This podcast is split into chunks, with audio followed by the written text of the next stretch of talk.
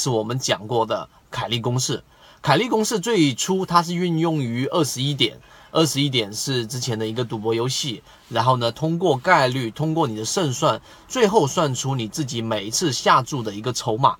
其实，在 A 股市场里面，你说完全的价值投资吗？其实不是。你说完全的这一种赌博吗？也不是。那这个过程当中呢，需要根据我们中国的特色，然后得出一个凯利公式。那么今天我先把这个公式简单的给各位去讲一讲。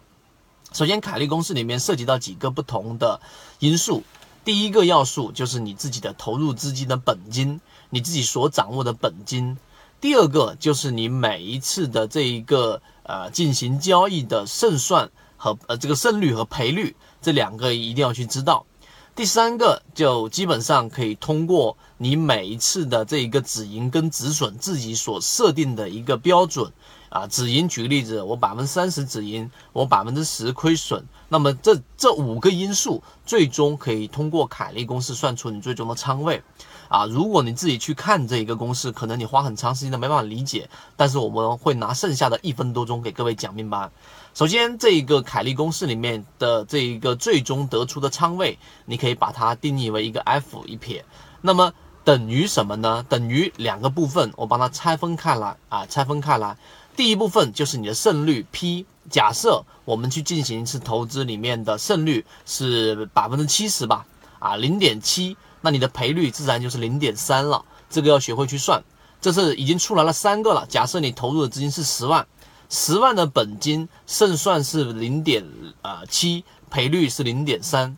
那么再有一个呢，就是你设置的止盈跟止损这两个公式，也就是我们说的这一个 Rx 和这一个 RL。那当然你可以把它啊理解定义就行了，就是你每一次设置止盈的时候，你十万。你百分之三十，你赚的时候是赚三万，而如果说你的这个止损发生了百分之十，你的亏损是多少呢？是一万。那么好了，五个因素我给大家再重复一遍：第一，投入的本金是十万，你的这个胜率是零点七，你的赔率是零点三啊，那个你的这个止盈是百分之三十，获利了结，止损是百分之十，亏损出来。那么你算出来的公式是什么呢？你的仓位等于你的这一个胜率，也就是刚才我们说的零点七减去你的赔率啊，你的零点三的赔率，然后再除以刚才我说的你的三万除以十万，也就是每次净胜之后的三除以啊三十除以三万除以这个十十万啊三万除以一万，那么最终得出的是三，也就是零点三除以三就是零点一。最后就是零点七减掉零点一，得出的是零点六，也就是你可以投入百分之六十左右的仓位。好，通过我这样简单的描述之后，你大概知道了，其实你的每一次交易是取决于你的这个本金和你的胜算的啊。那实际上交易过程当中，如果你没有一个交易系统的一个模型，你没有去这样的有意识的去。评测每一次交易的一个成功率，当然不能准确，但是你要有这样的一个意识，你是几乎没有办法得出一个相对科学的仓位水平的。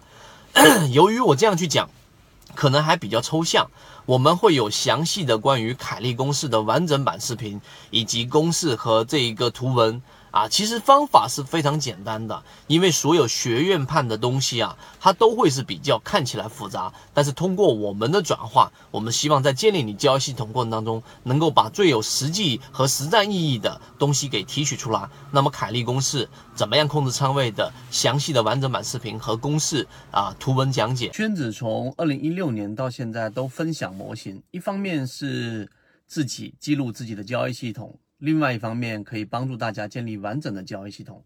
系统进化模型可以一步关注泽西船长公众平台。